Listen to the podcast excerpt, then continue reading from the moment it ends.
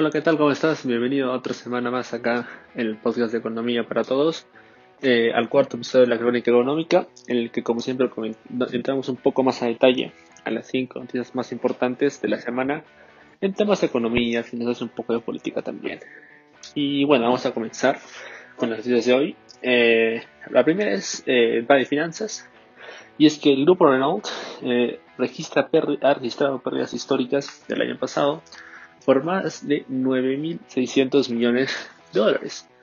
Eh, el grupo Renault, que, que estamos hablando como el grupo, no solo como la marca Renault, el grupo Renault este, comprende varias marcas, entre ellas obviamente la principal Renault.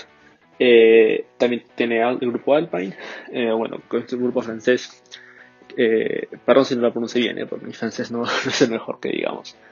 bueno, es, un, es una marca que hace sobre todo carros deportivos y de competición, tiene eh, eh, la marca Dacia, que es una marca más eh, que se encarga de carros este, de media gama, que es muy fuerte en Europa. Después también tiene Samsung Motors, que se encarga de hacer carros en Corea del Sur sobre todo. Y finalmente también tiene el grupo Lada, ¿no? que es una marca de carros rusa, muy popular en, esa región. Y también es parte de la Alianza Mundial Renault Nissan Mitsubishi. Bueno, eh, como todos sabemos, el año pasado, el 2020, fue un año de pandemia y fue un año de crisis económica. Y un sector muy golpeado fue el sector automovilístico, eh, donde las principales marcas pues este, no la pasaron bien. lo que tenían es Tesla, donde, ahí no solo es que no la pasaste mal, sino que fue el mejor año de, desde su fundación. Bueno, entonces este, esta crisis empieza a registrar una caída increíble en las ventas, eh, por lo que también obliga a la empresa a hacer un plan de reestructuración.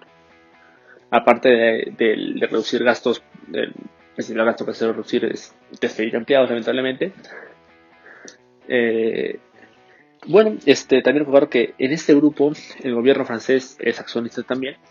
Tiene acciones el, el mismo gobierno de Francia, el grupo Renault, eh, que anunció pues, que va a ser un programa de una revolución, un poco, por así decirlo, que, que le han llamado el plan eh, Revolution, juntar eh, Revolution y Renault, de juego de palabras, eh, que van a priorizar, a ver, este, tratar de reforzar las ventas de sus modelos hídricos eléctricos, que parece poco a poco es la tendencia ¿no? que toma el sector automovilístico, impulsada sobre todo por Tesla, en el cual también Augusto Morea queda por entrar en el futuro. y bueno, eh, esto también con un, con un este, anuncio de más de ahorro, ¿no? En el que van a juntar cash, porque básicamente cuando estás en pérdidas, el flujo de caja, que es básicamente el, el estado que mide todo lo que entra y todo lo que sale de la empresa. Si estás en rojo, se hacen muchos problemas. Y también este corre financiando la deuda, ¿no?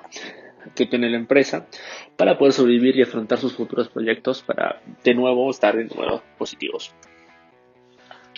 Y bueno, eso es por parte de Renault. Vamos a la siguiente noticia, que es una noticia peruana muy, muy importante.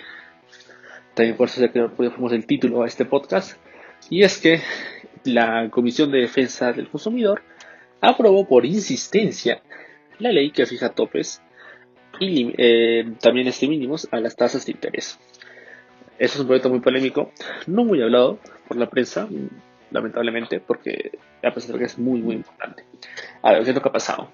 Ya durante mucho tiempo se está insistiendo en una ley en la que se buscan controlar la, tasa de interés, la conocida como ley. Eh, déjame un ratito checar el nombre. La ley usurera. Sí, este. Bueno, ¿qué es lo que busca esta ley? A ver, eh, lo que busca, como todos sabemos, este, acá el sistema financiero, el tema de la banca privada, pues tiene muchos estructuras, porque siempre hay esta, eh, ¿cómo decirlo? Este mensaje eh, un poco populista en el que se ataca, ¿no? De que de los abusos por la banca, la verdad, tampoco vamos a salir a defender a estas instituciones. Pero bueno, lo que se busca básicamente es de que se regule sí o sí la se regulen básicamente los precios, porque al final, ¿cómo mides el precio del producto de este servicio de un banco? Son las tasas de interés que el banco fija, ¿cómo las fija? Hay distintos factores que entran en juego. Eh, más importante al final es el riesgo del, del, al que le prestan la plata de que no le pague. Este riesgo, evidentemente, si, tú eres un cliente más riesgoso, pues te, la tasa de interés es mucho más alta. Y si el banco percibe que hay poco riesgo de que no le pagues, pues la tasa es más baja también. Al final, esto, como digo, es busca ser un controlador de precios, lo cual es, nunca suele ser bueno para una economía, que el gobierno se meta a controlar precios. Eh, ya distintas instituciones han alertado los peligros que podría traer esta eh, que podría traer esta ley, que un falta que sea aprobada por el Pleno.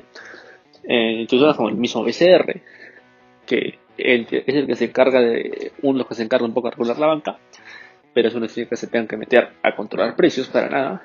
También este, la SMV, perdón, la SBS, la reguladora de, de los bancos seguros y AFPs, el mismo Ministerio de Economía y Finanzas del MEF ya había alertado también en el pasado los peligros de esta ley. Eh, ya también varios candidatos, entre ellos este, Emilio Escano, Verónica Mendoza, eh, están este, más, pero apoyan esta ley, ya que aseguran que eh, la banca debería ser regulada por el tema de interés. Y refiero, esto es un control de precios básicamente, lo cual puede tentar un poco de la estabilidad del sistema financiero. E incluso también podría incentivar la informalidad a largo plazo, lo, cual, estos puntos ah, son, sería muy preocupante para el país. Es que, em, a pesar de un poco de la imagen negativa del banco, que a ver, en todo el mundo, el sector bancario no debe tener una imagen muy, muy buena, que digamos, ¿no? Siempre temas de dinero, temas de préstamos, de deudas, siempre es, es un tema que va a generar polémica y de que sobre todo no, no, no los bancos nunca no es que tengan la mayor simpatía a nivel mundial, no saben acá en Perú. Pero bueno, este sector es de lo más, es de lo mejor, es lo más fuerte que tenemos en el país. Y eh, pues atentar contra este es lo que haría esta ley, que repito, básicamente controlar los precios, que nunca genera para la economía, reitero, pues puede también alertar un poco ¿no? sobre el riesgo país que, del Perú. Eh, y bueno, eso es básicamente lo que hay que tocar de esa noticia, que esperemos no se apruebe. Y lo siguiente, vamos a hablar este también acá de Perú, es que se propone, esto ya no es nada nuevo, pero formar una alianza pública-privada para tratar de acelerar la compra y también la aplicación de las vacunas contra el COVID-19. Es que básicamente para que podamos volver a, entre comillas, la normalidad, pues básicamente tenemos que estar todos vacunados. Hasta que eso pase, eh, vamos a volver a normalidad, repito, entre comillas. Y bueno, como sabemos que el público, el Estado, no ha hecho sus deberes, por así decirlo, a la hora de la, vacunación. Es más, estamos en medio de una polémica de una, eh, crisis política por casos de, de vacuna gay. Eh, bueno, siempre, ya desde hace tiempos eh, hay sectores que dicen desde hoy, deja al privado que traiga vacunas para tratar de este proceso. Y acá también hay que tener noticias, es que no solo, no solo se buscaría que haber una clínica privada que vamos a comprar vacunas y las, y las venda, no. Que es lo que también se busca. Que el privado también pueda negociar comprar vacunas y este y, de esta manera también pueda vacunar a sus trabajadores. Eh, lo cual evidentemente se haría un montón el proceso.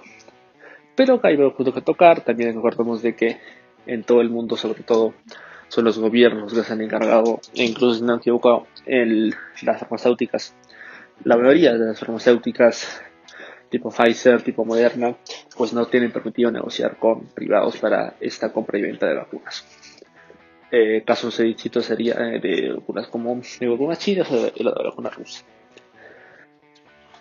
A ver, acá hay un poco polémica, ¿no? Este, muchos que están a favor de que si el privado puede entrar a, a comprar, a, comprar las vacunas y aplicarlas, y otros que no están muy en contra. Así que, como siempre, dejamos tu opinión acerca de, acerca de esto. ¿no? Tú apoyas y piensas de que el privado sí debería eh, ser permitido de comprar y aplicar las vacunas o de que todo debería dedicarse el Estado. Bueno, vamos a la siguiente noticia que volvemos un poco las finanzas. Y es que eh, acerca de también temas de autos y autos voladores, y no, este no es un chiste. y hay de hecho varias empresas que están con proyectos este, de autos voladores, sí. Y justo uno de esos es em, Archer Aviation, cual forma parte del conglomerado SPAC, para poner la marcha de este, que bueno, aparte de tener también aviones eléctricos, también tiene proyectos para, para tratar de, de, crear autos voladores. Y bueno, ¿por qué también estas noticias? Porque mientras se hace este anuncio de este proyecto, también una famosa un famoso grupo que se encarga de eh, investigación financiera, el grupo Wolfpack, pues sacó un artículo, este grupo, esta opinión es, de este grupo es tenida muy en cuenta, sus reportes son, eh, se tienen eh, muy en cuenta a la hora de invertir en muchos sectores de Wall Street, pues sacó un reporte en el que se refería a esta acción como básicamente una máquina de quemar dinero sin, eh, sin que los flujos positivos en el futuro sean estables. ¿Qué es esto? De que esta empresa realmente no, no tiene base y no a tener éxito. Esto ha causado un, una seguidilla de apuestas en corto por parte de muchos inversores. Recordamos que las apuestas en corto, las shorts, pues básicamente es cuando buscas ganar dinero, cuando el precio de la acción baja, ¿no? Esto ha causado que el precio de la acción baje un 60%. Eh, ya la empresa se defendió diciendo que el, reporte sacado por Wolfpack no, eh, no refleja la realidad de que está tomando, está malinterpretando muchos datos, malinterpretando muchas proyecciones. Y bueno, ¿no? Acá esta lucha entre si realmente la empresa pues tiene futuro o si básicamente es un cash and burn, es un crash burn de que queme plata y de que en el futuro al final no va a dar los ingresos que promete. Bueno, solo el futuro lo dirá si esta empresa no es rentable o no en el futuro. Y bueno, con la última noticia vamos a hablar del todo querido Elon Musk. Y es que recordamos que hace un tiempo logró convertirse en el hombre más rico del mundo con una subida fuerte de las acciones de Tesla y pasar a esos. Y no pasó mucho de que Besos de nuevo recuperar el lugar del primer puesto ante una bajada de las acciones de Tesla.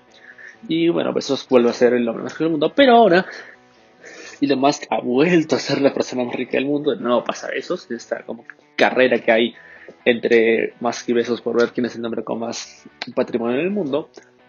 Lo ha pasado más, pero ahora ya no.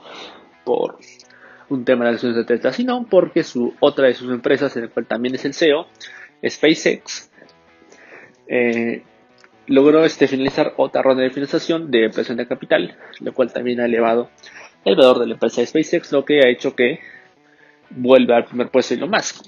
Y es que, bueno, recordemos que SpaceX es la empresa de Elon en la termina junto, junto a Tesla, que se busca sobre todo eh, el espacio, ¿no? Eh, es la primera empresa privada en la historia de que ha logrado eh, crear y lanzar un cohete con éxito ha sido tal el éxito de esta empresa que incluso estaba junto a la NASA, la, encargada de todo temas de espacio de, los Estados Unidos, y ya ha logrado tantos éxitos esta SpaceX que ahora está junto a ellos. Y bueno, entonces este, esta empresa todavía es privada, no lista en bolsas, aún no puede comprar una acción de SpaceX todavía. No sabemos si en el futuro planean sacar la bolsa. Yo creo que creo que sí lo van a hacer, ya que también SpaceX por su mismo rubro requiere de mucho, mucho capital que para invertir, a ver, hacer cohetes, hacer misiones especiales no es algo precisamente barato. Y bueno, también como todavía no está tampoco tan claro el tema de, de dónde van a sacar los recursos para, para esta empresa, pues este, imagino, yo imagino que en algún momento van a sacar la bolsa. Y bueno, esto básicamente son las 5 noticias más importantes de la semana. Las repasamos rápidamente de nuevo. El Renault registra pérdidas de 9.600 millones de dólares en el año 2020. Eh, se aprueba la, eh, la, bueno, la, Defensa del Consumidor aprueba eh, la ley que fija, de fijar topes a las interés bancarias. se propone formar una alianza pública-privada para buscar acelerar la compra y aplicación de las vacunas contra el, contra el COVID-19. Eh, el futuro SPAC busca que el futuro del, automóvil sea autos voladores y a la vez eh, cae mucho en bolsa por un polémico reporte de, de Wolfspack. Y finalmente los más vuelve a ser la persona más rica del mundo. Bueno, como siempre, déjanos tus opiniones en el Instagram eh, acerca de las noticias. Y eso es todo por hoy. Nos vemos la próxima semana. Gracias.